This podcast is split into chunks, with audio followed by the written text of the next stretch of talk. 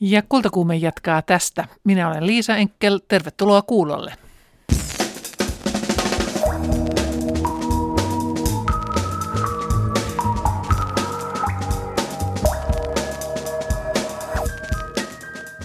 Tunnustuksen tarve on tänä päivänä taidekentässä suuri ja, ja se voi perustua hyvin asiapitoisiin lähtökohtiin. Eli tässä tapauksessa käytiin kaikki teokset läpi ja sieltä mä pystyin osoittamaan tiettyjä, tuossa olet sinä.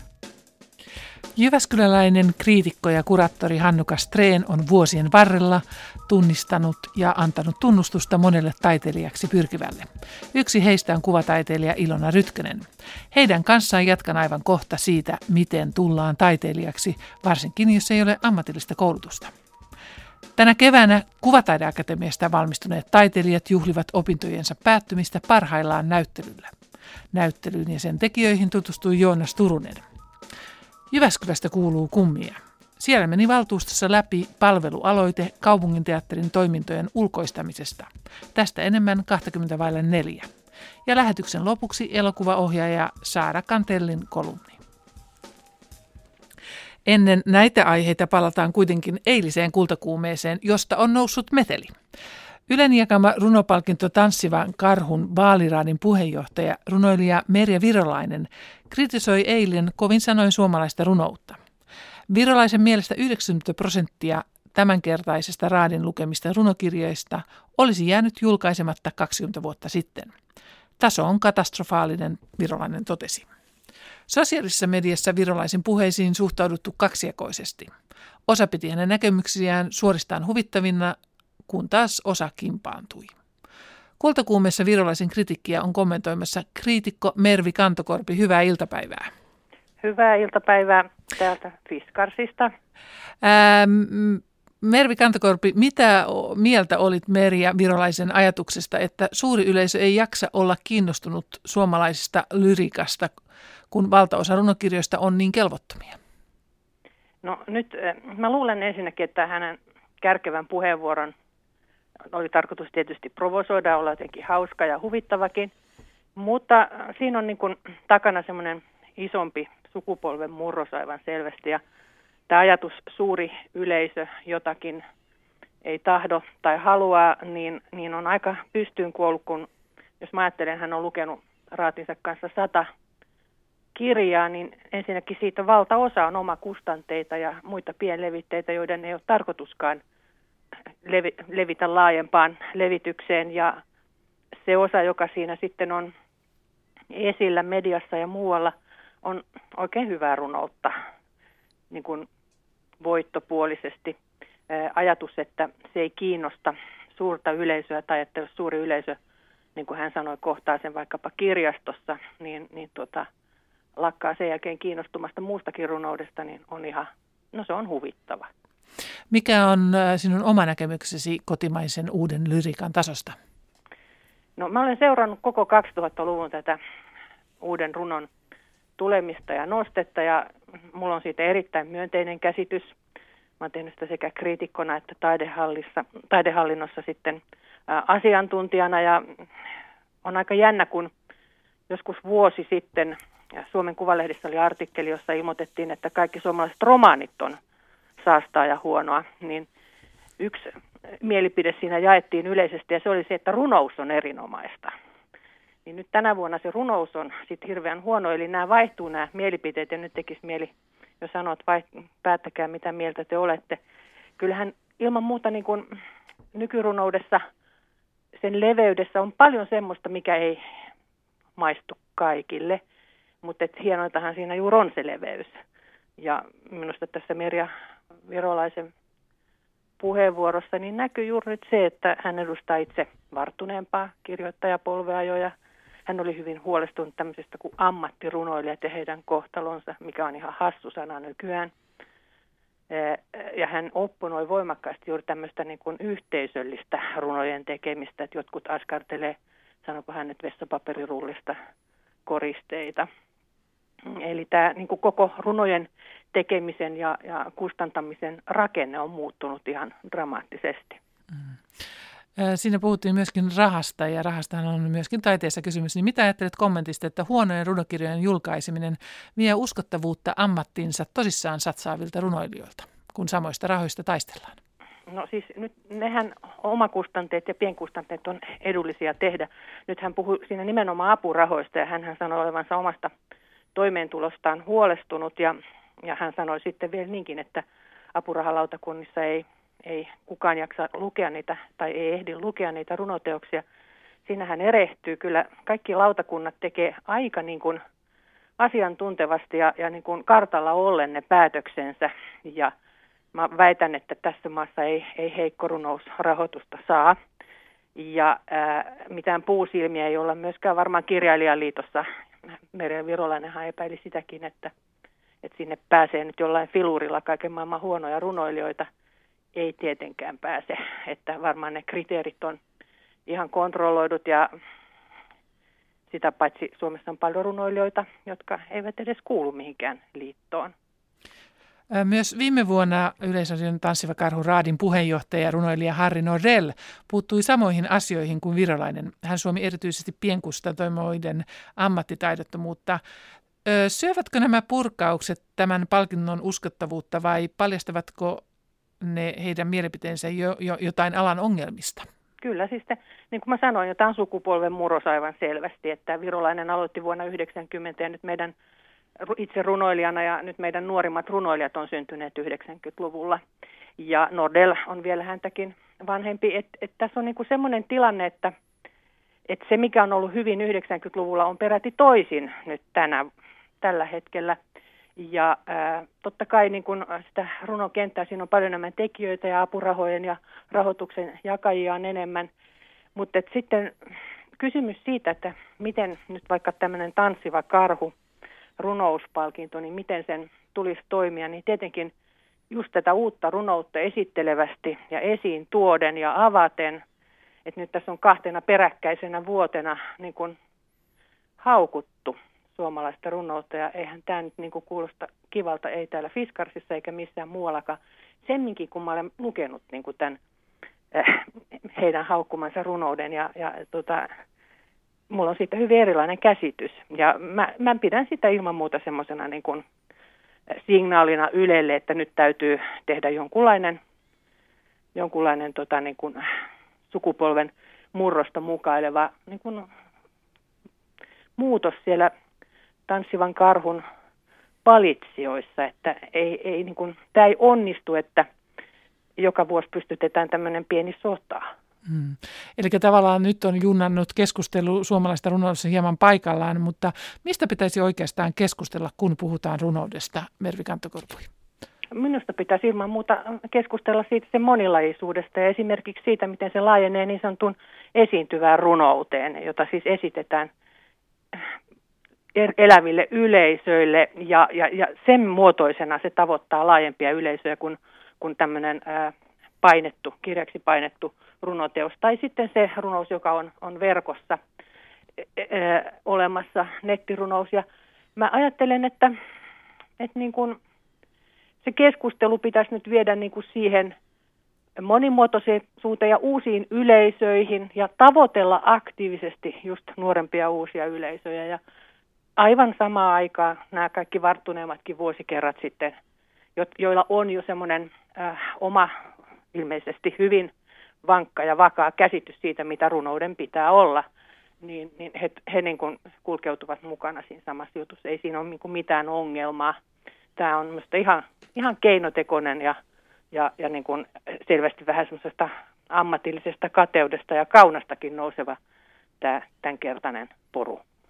Kiitos Mervi Kantokorpi ja runouden runsaudesta ja monimuotoisesta jatketaan kyllä täällä Kultakuumeessa mitä todennäköisin hyvin vilkasta keskustelua. Kiitos. Hei. Hei. Vaikka taiteilijaksi tullaan yhä enenevässä määrin koulutuksen myötä, niin yhä edelleen taiteilijaksi tullaan myös tekemällä taidetta ja osoittamalla näyttelyiden ja töiden kautta oman pätevyydensä. Suomen taiteelliseuran jäsenjärjestöt hyväksyvät näyttöjen perusteella edelleenkin ammattilaiseksi. Taidemaalari Ilona Rytköselle kohtaaminen kuraattori ja kriitikko Hannu Kastreenin kanssa oli käänteen tekevä kokemus. Mun tie on, on erilainen. Mä oon kasvanut taiteilijaksi. Multa puuttuu akateeminen koulutus kokonaan. Mulla on paljon erilaisia kursseja vuodesta 1978 Halos, Pekka Halosen akatemiasta lähtien ja tuonne Suomen kulttuurirahaston muotokuvamaalauskurssille vuoteen 2011, niin sillä välillä erilaisia kursseja ja opintoja, mutta, tota, mutta että mä oon kasvanut pienestä pitäen ja mä en ole koskaan suunnitellut tulevani taiteilijaksi. Että mä oon elänyt elämää ja nyt mä oon tässä tilanteessa. Suomessa ammattiliitot, taiteen eri ammattiliitot on hyvin tarkkoja siitä, että kuka ja ketkä pääsevät ja saavat kutsua itseänsä taiteilijaksi. Miten on sinulla, että oletko taiteilija? Joo, tämä on ollut semmoinen kipuilun aihe siinä jossain matkan varrella. Alu alkaen se ei tuntunut tärkeältä asialta millään tavalla, mutta sitten jossain vaiheessa mä aloin kaivata selkeästi semmoista yhteisöä, mihin kuulua. Ja kun kuuluu johonkin yhteisöön, sitä kautta saa tietoa, voi kehittyä, voi kasvaa, saa olla mahtavassa porukassa. Joten tota, niin aloin sitten ottaa selvää, että onko mahdollisuuksia. Ja kun mä ensimmäisen kerran sitä tiedustelin joskus ehkä kymmenen vuotta sitten, niin oli, oli vähän sellaista nihkeämpää, mutta nykyään on olemassa avoin haku. Eli niin Taidemaalariliittoon, jossa on kokelasjäsenenä nyt olen, ja sitten on tässä Jyväskylän taiteilijaseurassa on nyt varsinaisena jäsenenä, niin molempien nettisivuilta näkee, miten voi hakeutua, jos puuttuu akateeminen koulutus. Siellä on ihan selkeät, selkeät ohjeet. Eli toinen systeemi on pisteytyksellä, jolloin on hyötyä koulutuksesta, ja sitten on se avoin haku, ja sitä kautta voi päästä. Mutta että se ei ole ihan mutkatonta, mutta että tavallaan se on aika selkeää, jos on ahkera, ja varsinkin jos, jos osallistuu, tai nimenomaan silloin, jos puuttuu akateeminen koulutus, niin silloin painaa hyvin paljon, mihin näyttelyihin pääsee mukaan. Eli aktiivinen hakeminen esimerkiksi Suomen kuvataidejärjestöjen liiton sellaisiin näyttelyihin, jotka on avoimia kaikille. Siellä on liiton omia vuosinäyttelyitä, niihin ei voi hakea kuin näiden jäsenjärjestöjen jäsenet, mutta sitten siellä on kaikille avoimia. Ja samoin esimerkiksi täällä Keski-Suomessa niin on Jyväskylän taiteilijaseura, on vuosinäyttely vuosittain, ja jos sinne pääsee mukaan, kun sinne haetaan, jos sinne pääsee mukaan, niin siitäkin tulee piste. Eli että jos on kiinnostunut tämmöistä tietä kulkemaan kuin minä, niin silloin pitää ottaa selville, mitkä näyttelyt esimerkiksi on semmoisia, jotka kartoittaa niitä pisteitä. Ja sitten se oma toiminta. Ja silloin kun toivoo jäsenyyttä, niin haetaan näihin jäsenhakulautakuntiin, tai miksi niitä nyt kutsutaankin, niin siinä esitellään näytetöitä, kerrotaan sitä omaa historiaa ja toimintaa ja, ja sitten mihin on osallistunut. Ja niistä sitten nämä lautakunnat tutkii hyvin tarkasti ja tekee ne omat päätelmänsä ja esityksensä ja vievät eteenpäin ja sitten se ratkaistaan esimerkiksi Jyväskylän taiteilijaseurassa, niin johtokunnalle osoitetaan nämä hakemukset ja sitten ne menee yleiskokoukseen, jossa taiteilijaseuran kaikki jäsenet yhdessä pohtii näitä ongelmatapauksia, jos on siinä rajalla esimerkiksi. Ja voi hakea moneen kertaan. Jos ei nyt tänä vuonna pääse, jatkaa kehittymistä, on ahkera. Jonain päivänä se voi olla näin. Ja sitten jos ei koskaan pääse mihinkään, taiteilija voi olla silti. Se ei ole ihan sattumaa, että meitä tässä pöydän ympärillä istuu Hannu Kastreen ja Ilona Rytkönen.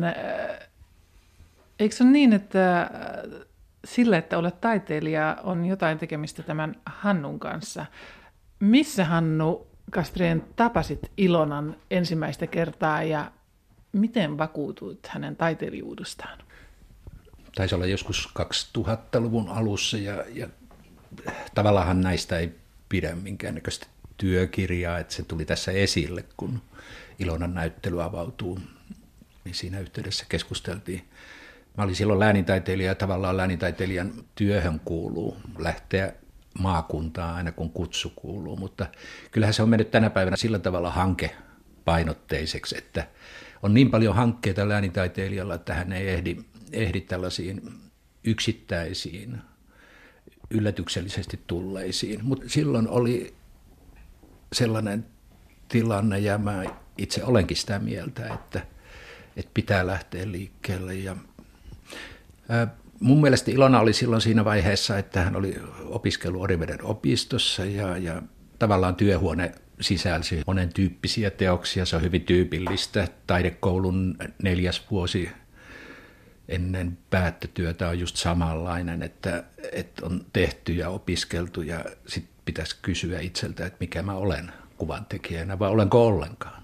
Niin tämmöisessä tilanteessa mä sitten tulin paikalle ja kai siinä on aika paljon kysymys enemmänkin tunnustuksesta kuin, kuin siitä, että auktoriteetti ilmaisisi nyt, että suurin piirtein suureen ääneen, että taiteilija on syntynyt ja palaisi linja-autolla takaisin Jyväskylään. Että tämä tunnustuksen tarve on tänä päivänä taidekentässä tai yleensä inhimillisessä elämässä suuri. Ja, ja se voi perustua hyvin asiapitoiseen, pitoisiin lähtökohtiin. Eli tässä tapauksessa käytiin kaikki teokset läpi ja sieltä mä pystyin osoittamaan tiettyjä, että tuossa, tuossa olet sinä. Ilona Rytkönen, mitä se sinulle merkitsi sitten, kun läänintaiteilija, kuraattori ja kriitikko tuli ja sanoi, että on sinussa aineesta? Niin, kyllä se on historiallinen hetki ollut. Ja mulla on näitä historiallisia hetkiä ollut itse asiassa kaksi. Ja toinen oli aikaisemmin, ennen sinne Oriveden opistolle hakeutumista, niin silloin mä mietin, että kannattaakohan mun nyt hakea sinne Orivedelle ollenkaan, vai kuvittelenkohan mä, että keltä voisi kysyä. Ja silloin eli vielä Marjatta Hassi, kuvataiteilija Jämsässä. Niin mä otin häneen yhteyttä ja kysyin, että, että mitä maksaa, jos voit keskustella mun kanssa siitä, että mä näytän sulle joitain töitä, että kannattaako mun hukata aikaa vai lähdenkö ihan nyt johonkin muuhun suuntaan. Marjatta tuli paikalle ja sanoi, kannattaa, ja lasku oli 15 euroa. Sitten käytiin se orivesi ja sitten piti taas niin kuin miettiä, että kuinka elämää jatketaan. Ja Hanno kertoi just nämä mun motiivit. Ja mähän puhelinluettelosta silloin, siihen aikaan oli puhelinluettelo, nykynuoret ei edes tiedä mikä se on. Niin sieltä etsin läänintaiteilijaa ja soitin, että, että mä tarvisin mielipiteen, että onko mitenkään mahdollista ja että mä maksan kyllä siitä ajasta.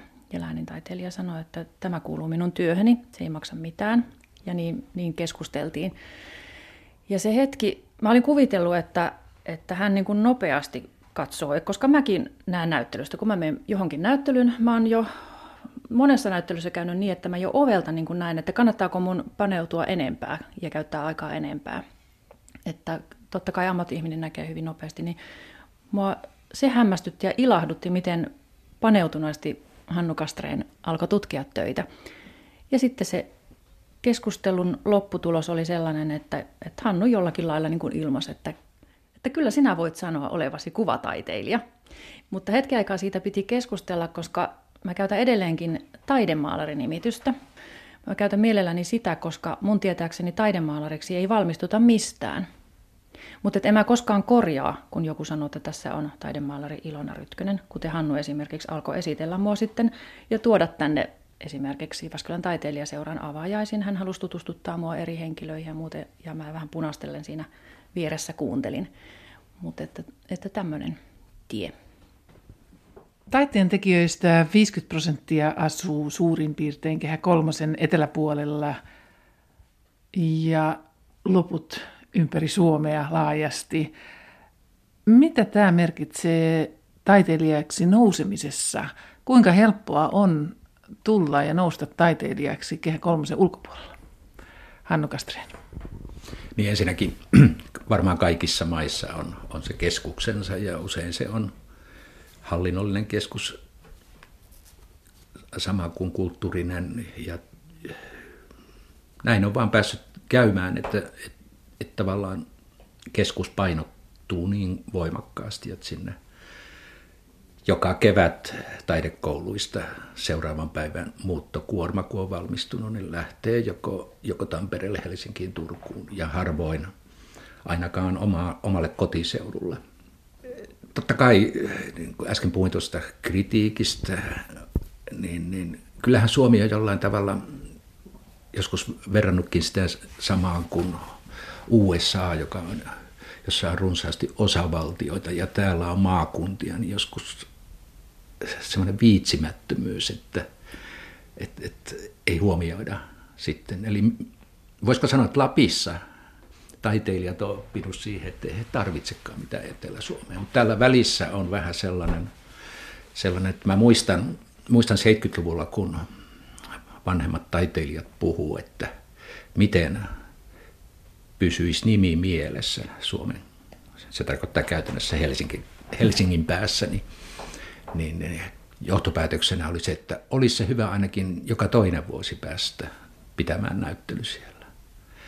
Ja esimerkiksi joku Veikko Hirvimäki, niin häntä suorastaan yllytettiin, että älä jää tänne, koska, koska tuota, sinulla ei ole mahdollisuuksia täällä, eli nimi unohtuu. Ja tässä onkin yksi, yksi mun mielestä ongelma, että, että, että samalla kun koko tämä aika rankka alue, taide, niin, niin siinä oikeastaan keskeisin kriteeri on se, että kyllä hyvä aina läpi pääsee. Mutta mä olisin jonkun verran eri mieltä, että, että täällä harvenevan maaseudun alueella on kyllä runsaasti suuria lahjakkuuksia. Ja edelleen painottaisin sitä, että pienikin tunnustus, julkinen tilaus tai joku muu tällainen itse siihen elämäntyöhön liittyvä asia, niin saattaa nostattaa runsaasti sellaista latenttina ollutta, ollutta loistoa tekijästä. Jyväskylän taiteilijaseura on siitä harvinainen, että täältä on noussut myöskin maailmalle taiteilijoita. Teillä on taiteilijoita lähtenyt näyttelyitä pitämään eri puolelle. Miten se on mahdollista, että täältäkin lähdetään maailmalle näyttelyitä pitämään? Periaatteessahan taide on yksilölaji, että jokainen, jos, jos ei itse lähde sinne maailmalle, niin on mahdollista, että sitten hänet tunnistetaan kaukaa. Ajatellaan esimerkiksi tuota pientä, pientilallisen paikkaa Juholaa, jossa tapperiveljekset syntyy. Sehän on täydellinen ihme tämän päivän rankingissa, jossa ajatellaan, että koulutuksen jälkeen tulee vielä koulutus ja mieluummin, mieluummin niin kuin tämmöisessä globaalissa mittakaavassa ja huippu ei riitä, vaan pitää olla vielä enemmän huippu.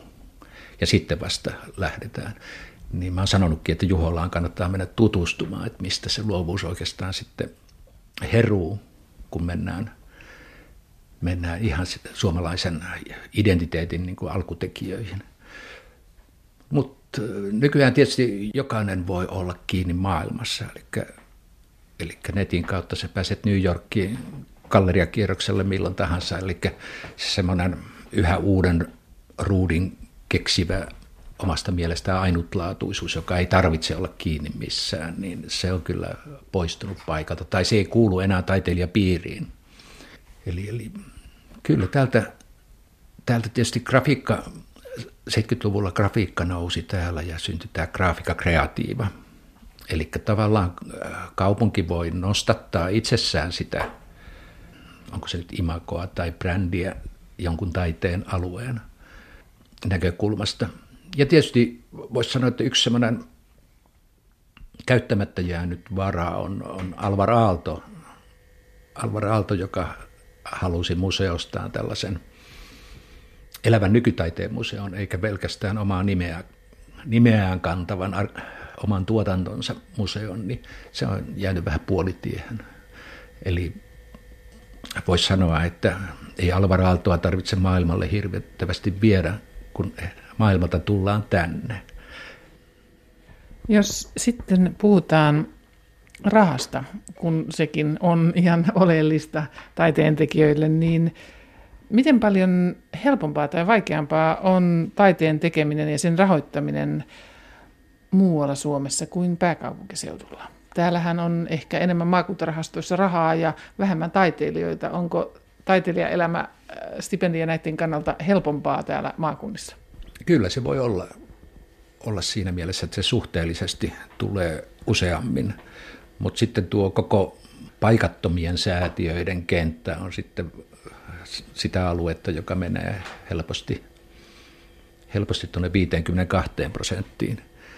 Eli pääkaupunkiseudulle. Nimenomaan, että, et, et, ja jopa, jopa sitten tämä valtion rahoitus, että mä olin 2000-luvun alussa olin taiteen keskustoimikunnassa ja täytyy sanoa ihan suoraan, että monilla oli se käsitys, että tämä on niin kuin Helsingin alueellinen taidetoimikunta. Että siellä toimittiin ihan sillä tavalla. Ja henkilökohtaisesti on sitä mieltä, että kun nyt Taikessa oli YT-neuvottelut niin kuin vähän joka paikassa, niin, niin, niin yksi ongelma on se, että ei, ei oikeastaan luoteta maakunnan itsenäiseen päätöksentekoon, että annettaisiin tänne rahaa ja lopetettaisiin tämä pendoliinolla kuljeskelu sinne Helsinkiin, joka säästäisi huomattavasti, huomattavasti että aivan kuin me ei täällä osattaisi päättää, miten me rahamme jaamme. Ilona Rytkönen, pystyykö taiteilijana elättämään itsensä täällä Jyväskylän seudulla? Kyllä varmaan rehellinen vastaus on sellainen, että tuskin. Mähän on onnellisessa asemassa siinä mielessä, että mulla on puoliso, opettaja, jolla on säännöllinen kuukausitulo, joten meidän tilanne ei ole hirveän huono. Ja lapset on jo maailmalla, heillä on omat perheet, että vielä on talosta lainaa, mutta ollaan laskettu, että kun eletään näin, niin kuin nyt eletään, niin me selvitään. Ja sitten jos, me ei, jos näyttää siltä, että me ei selvitä, niin pitää keksiä uusia ratkaisuja. Mutta hyvin, hyvin vaikeissa tilanteissa on on ihan tuttuja taiteilijoita ja sellaisia, jotka on taiteilijapariskuntia, joilla ei ole säännöllisiä tuloja, niin tota, hirveän vaikeaa on kauhistuttaa ja heillä on pieniä lapsiakin. Niin tosiaan Taiteen edistämiskeskuksen viimeisimmän tutkimuksen mukaan yli 60 prosenttia taiteilijoista joutuu etsimään toisen työn taiteen tekemisen lisäksi taidetta ja luovuutta kuitenkin arvostetaan Suomessa suuresti ihan poliitikkojen suullakin. Miksi tilanne on näin hankala, että taiteella ei voi Suomessa elää? Ensinnäkin saattaa monen taiteilijan kohdalla olla ihan hyvä, että he ovat sillä tavalla todellisuudessa kiinni, myös atelia ulkopuolella, että opettavat lasten ja nuorten kuvataidekoulussa, kansalaisopistossa ja niin edelleen mä jollain tavalla pidän sitä myös tämmöisenä sosiaalisen taiteen yhtenä muotona, jota on tehty iät ja ajat jo. Mutta sitten jos ajatellaan niin, että syystä tai toisesta ei ole vaikkapa kykenevä siihen sellaiseen sosiaalisuuteen, niin sitten alkaa ongelmat, eli, eli puhtaasti taiteen tekemisellä vain harva onnistuu täällä. Se johtuu monista erilaisista asioista. Yksi on varmaan tämä prosenttiperiaatteen epäonnistuminen. Jyväskylän taiteilijaseura teki siitä aloitteen jo vuonna 1964 kaupunginhallitukselle, eli jopa aikaisemmin kuin Oulu, jossa on ollut suuri menestys tässä. Sitten tietysti vaikka tämä verotuksen kehittäminen siihen suuntaan, että taidehankinnoista saisi vaikkapa verovähennystä, niin kuin Amerikassa – niin sehän helpotus. Ja monet muut tällaiset asiat. Vaikkapa se, että, että erilaisissa sisustusohjelmissa ja lehdissä vihdoin viimein laitettaisiin ihan oikeita taideteoksiakin osaksi sisustusta, saattaisi olla merkitystä. Mutta tämähän on, tämähän on sillä tavalla elämäntapa. Mä muistan, kun mun äitini oli opettaja, niin puhuttiin että kutsumuksesta ja, ja siihen aikaan opettajat vastusti sitä, mutta mä oon jotenkin palannut siihen takaisin, että se on jotain sellaista, jota ei voi tehdä mitään muuta kuin on. Sitähän se käytännössä tarkoittaa. Näin kriitikko, kuraattori Hannu Kastreen. Ja edelleen pysytään kuvataiteen parissa ja seuraavaksi lähdetään kuvan kevääseen. Joonas Turunen kävi nimittäin tutustumassa Kuvataideakatemiasta valmistuvien lopputyönäyttelyyn. Opiskelijoille kyseessä on valtava ponnistus, mutta miltä näyttää kuvataiteen suunta Kuvataideakatemian näkökulmasta tämän vuoden perusteella? Sitä arvioi aluksi taidehistoria ja teorian professori Riikka Steven.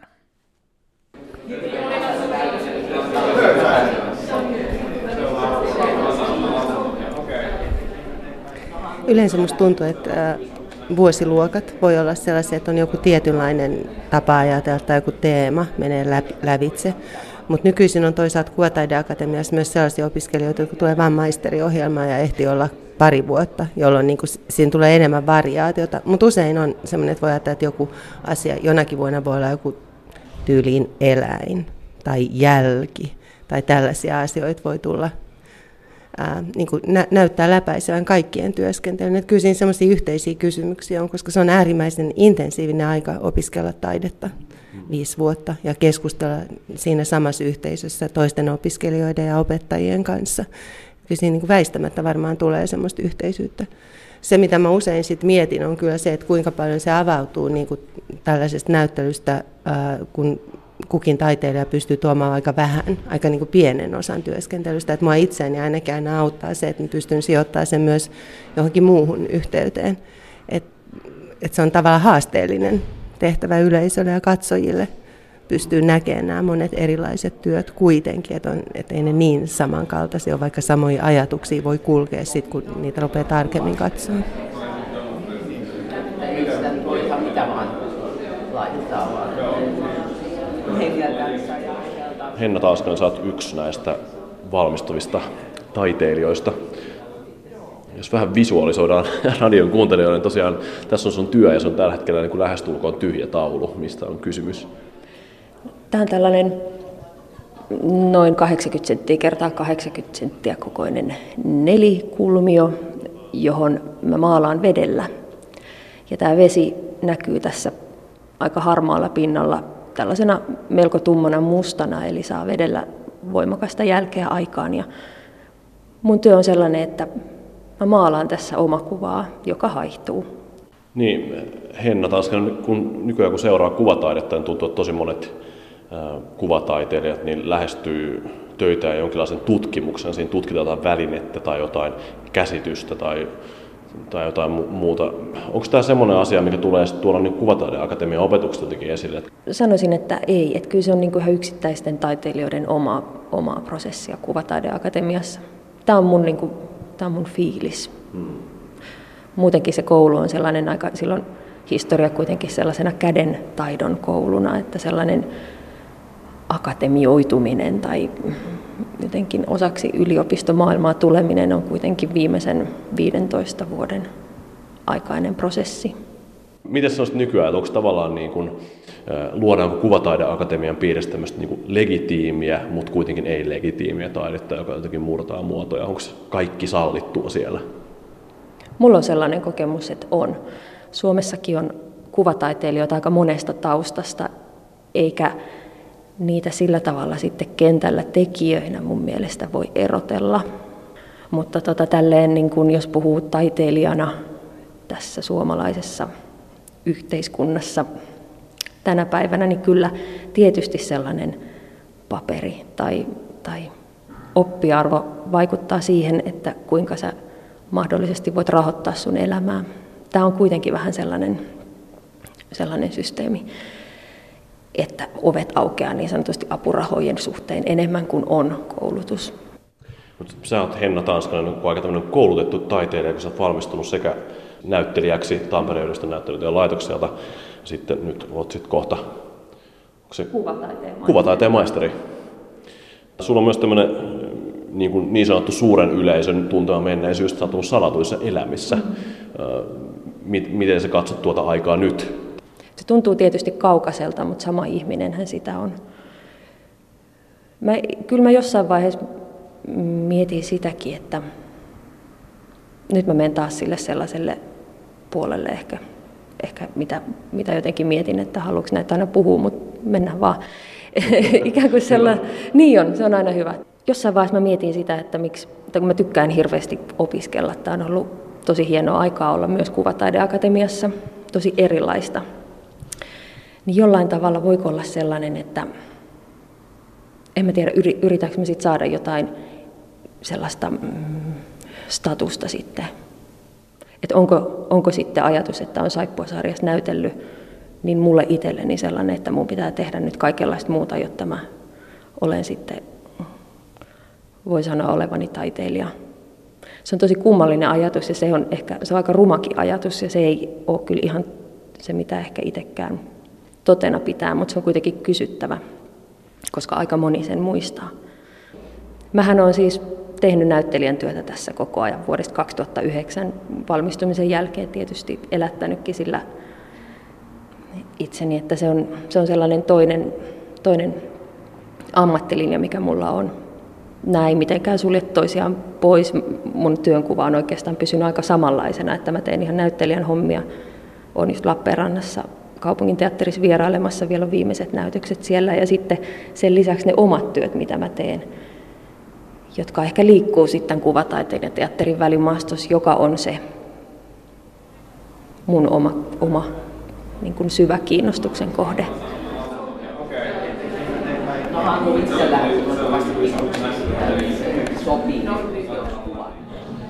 No niin, Josefina Nelimarkka, onneksi olkoon ensin tästä lopputyönäyttelystä.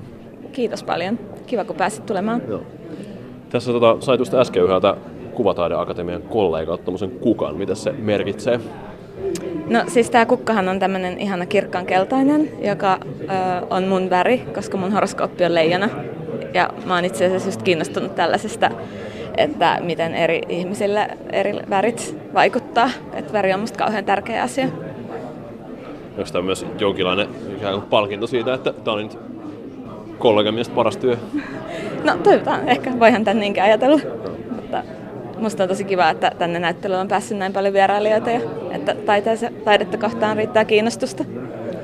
Tota, tämä, tämä nurkkaus, missä me ollaan nyt täällä, täällä tota Merikorttelin näyttelytilassa, niin tämä selvästikin jotenkin toimii sekä niin kuin tilana että myöskin sitten tämä, mitä olet tehnyt tänne. Näin. Itse asiassa tässä meidän edessä on tämmöinen niin kuin, vähän niin kuin pyykkinaruun muistuttava ää, naru, joka roikkuu tuolta katosta neljän metrin korkeudesta ja sitten se laskeutuu kohti tämmöistä sammiota, jossa on ää, sinistä neste tippuu sinne. Mistä tämä niin idea on lähtenyt purkautumaan?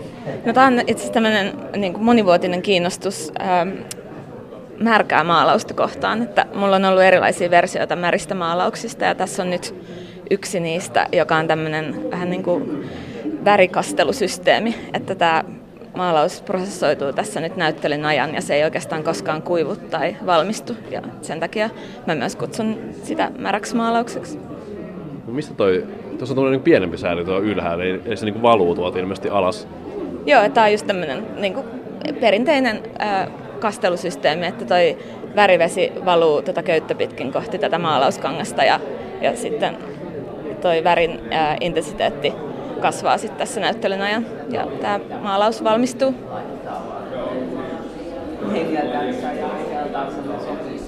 Näin sanoi Josefina Nelimarkka Kuvataideakatemiasta valmistuvien lopputyönäyttelyssä.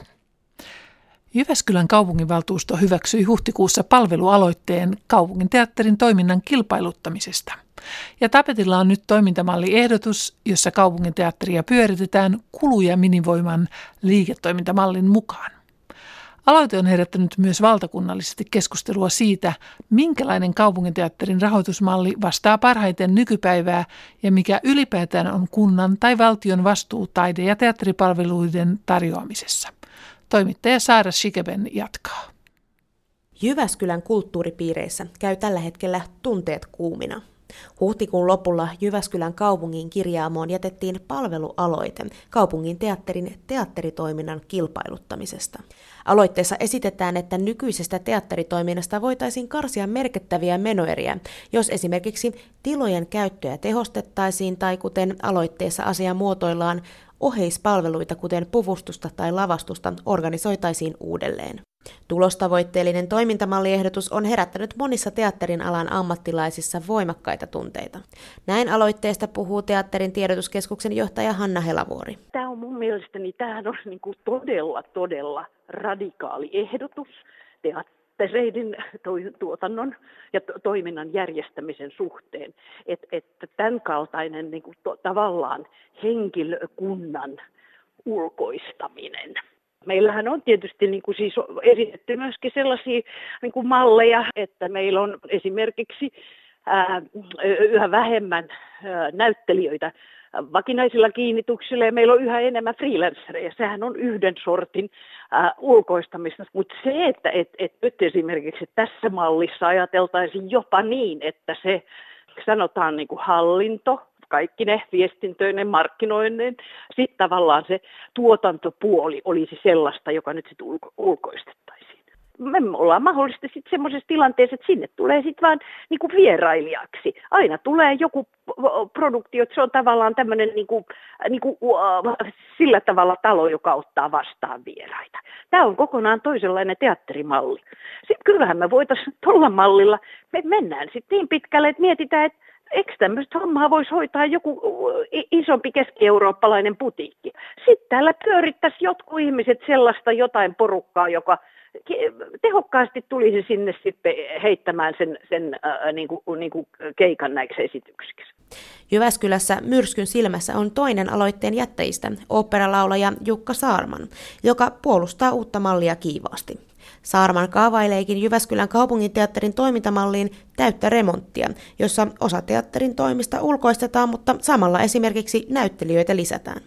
Toimintamalli vaikuttaa radikaalilta, joskin yksityiskohdista on vaikea saada selvää, sillä Saarman vetoaa monessa käänteessä liikesalaisuuteen, eikä suostu kertomaan muuta kuin sen, että uusi toimintamalli saattaa jopa pelastaa kaupunginteatterin tulevaisuuden. Minä en keksinyt sitä aloitetta, sen keksi poliitikot ja poliitikot on myöskin keksinyt jonkun sellaisen ajatuksen jossain vaiheessa valtuustossa Jyväskylässä, että koko teatteri, joku, joku edustaja on esittänyt, että koko teatteri lopetetaan. Niin minun mielestä se on parempi se, että sitten pystytään tutkimaan ja kehittämään sitä, että pystytään tekemään edullisemmin, jos semmoinen uhkakuva tulee.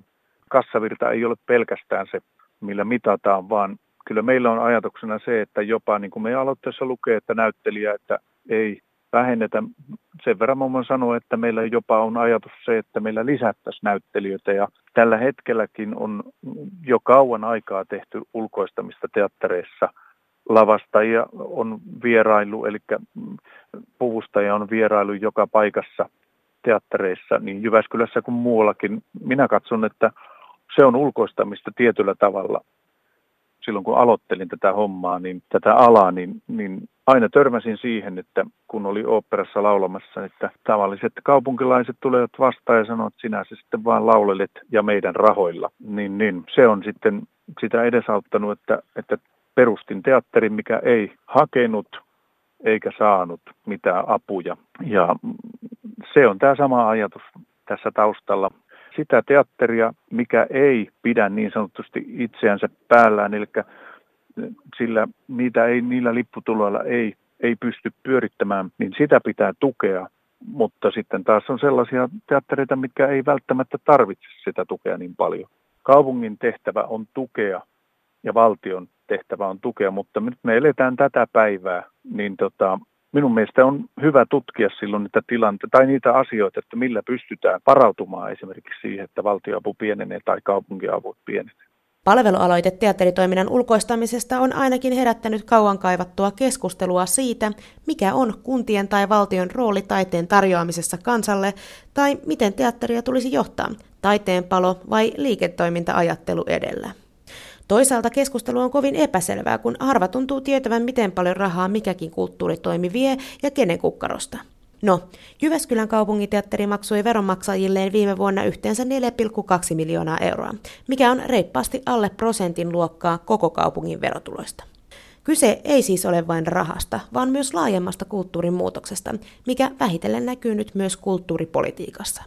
Teatterin tiedotuskeskuksen johtaja Hanna Helavuori. Me varmaan ollaan itse asiassa, me koko te- tavallaan taide- ja kulttuurikenttä oltu vähän huonoja itse, niin kuin jollakin tavalla vääntämään rautalangasta sitä, että kuinka vähän tosiasiassa – tänne julkiselta sektorilta rahaa tavallaan tulee ja sitten kuitenkin mitä sille rahalla saadaan aikaiseksi. Tähän on silloin suuri ongelma tämmöisen niin kuin kulttuuri, kuntien tai, tai valtion kulttuuri- ja taidepolitiikan tasolla, jos ikään kuin me emme ole onnistunut jollakin tavalla oikeuttamaan ja, ja puhumaan sen puolesta, miksi tämä teatteri tai miksi tämä taide tai kulttuuripalvelut ovat tärkeitä.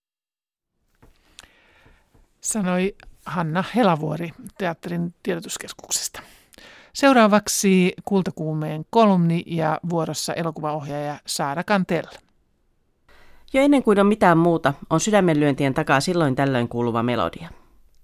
Kehon äänistä erottuva, toisenlainen rytmi, joka keinuttaa ja rauhoittaa. Se sama pehmeä melodia tyynnyttää senkin jälkeen, kun hänet on tempaistu pois kohdun sisäisestä turvapaikastaan. Se jää resonoimaan syvälle häneen – Vuosikymmeniä myöhemmin, kantaessaan itse uutta elämää ensin sisällään ja sitten sylissään, hän huomaa hyräilevänsä tuota melodiaa. Hän oppii laulelemaan samaan tahtiin kuin kävelemään. Vasta sen jälkeen tulevat sanat. Sanojen myötä avautuu uusia ovia, ensin iltaisin kuultujen satujen, sitten jo itse luettujen kirjojen kautta. Pitkän aikaa tarinoiden todellisuus kulkee mukana arjessa. Ystäviensä kanssa hän hyppii kotipihan kivillä ja lähimetsän purojen yli milloin ritarina, milloin metsäkauriksi eläytyen.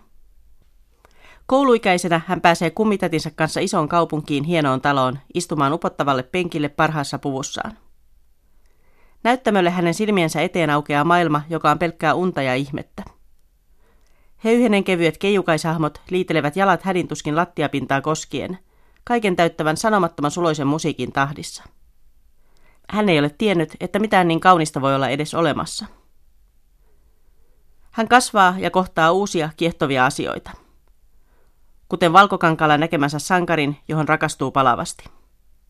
Teinin kiihkeydellä hän purkaa sydäntään päiväkirjan sivulle tavalla, jolle naureskelee itse vain vähän myöhemmin. Silti hän salaa ajattelee vielä aikuisena, että kaukoihastus elokuvatähteen oli turvallista harjoittelua tosielämän tunnemyrskyihin.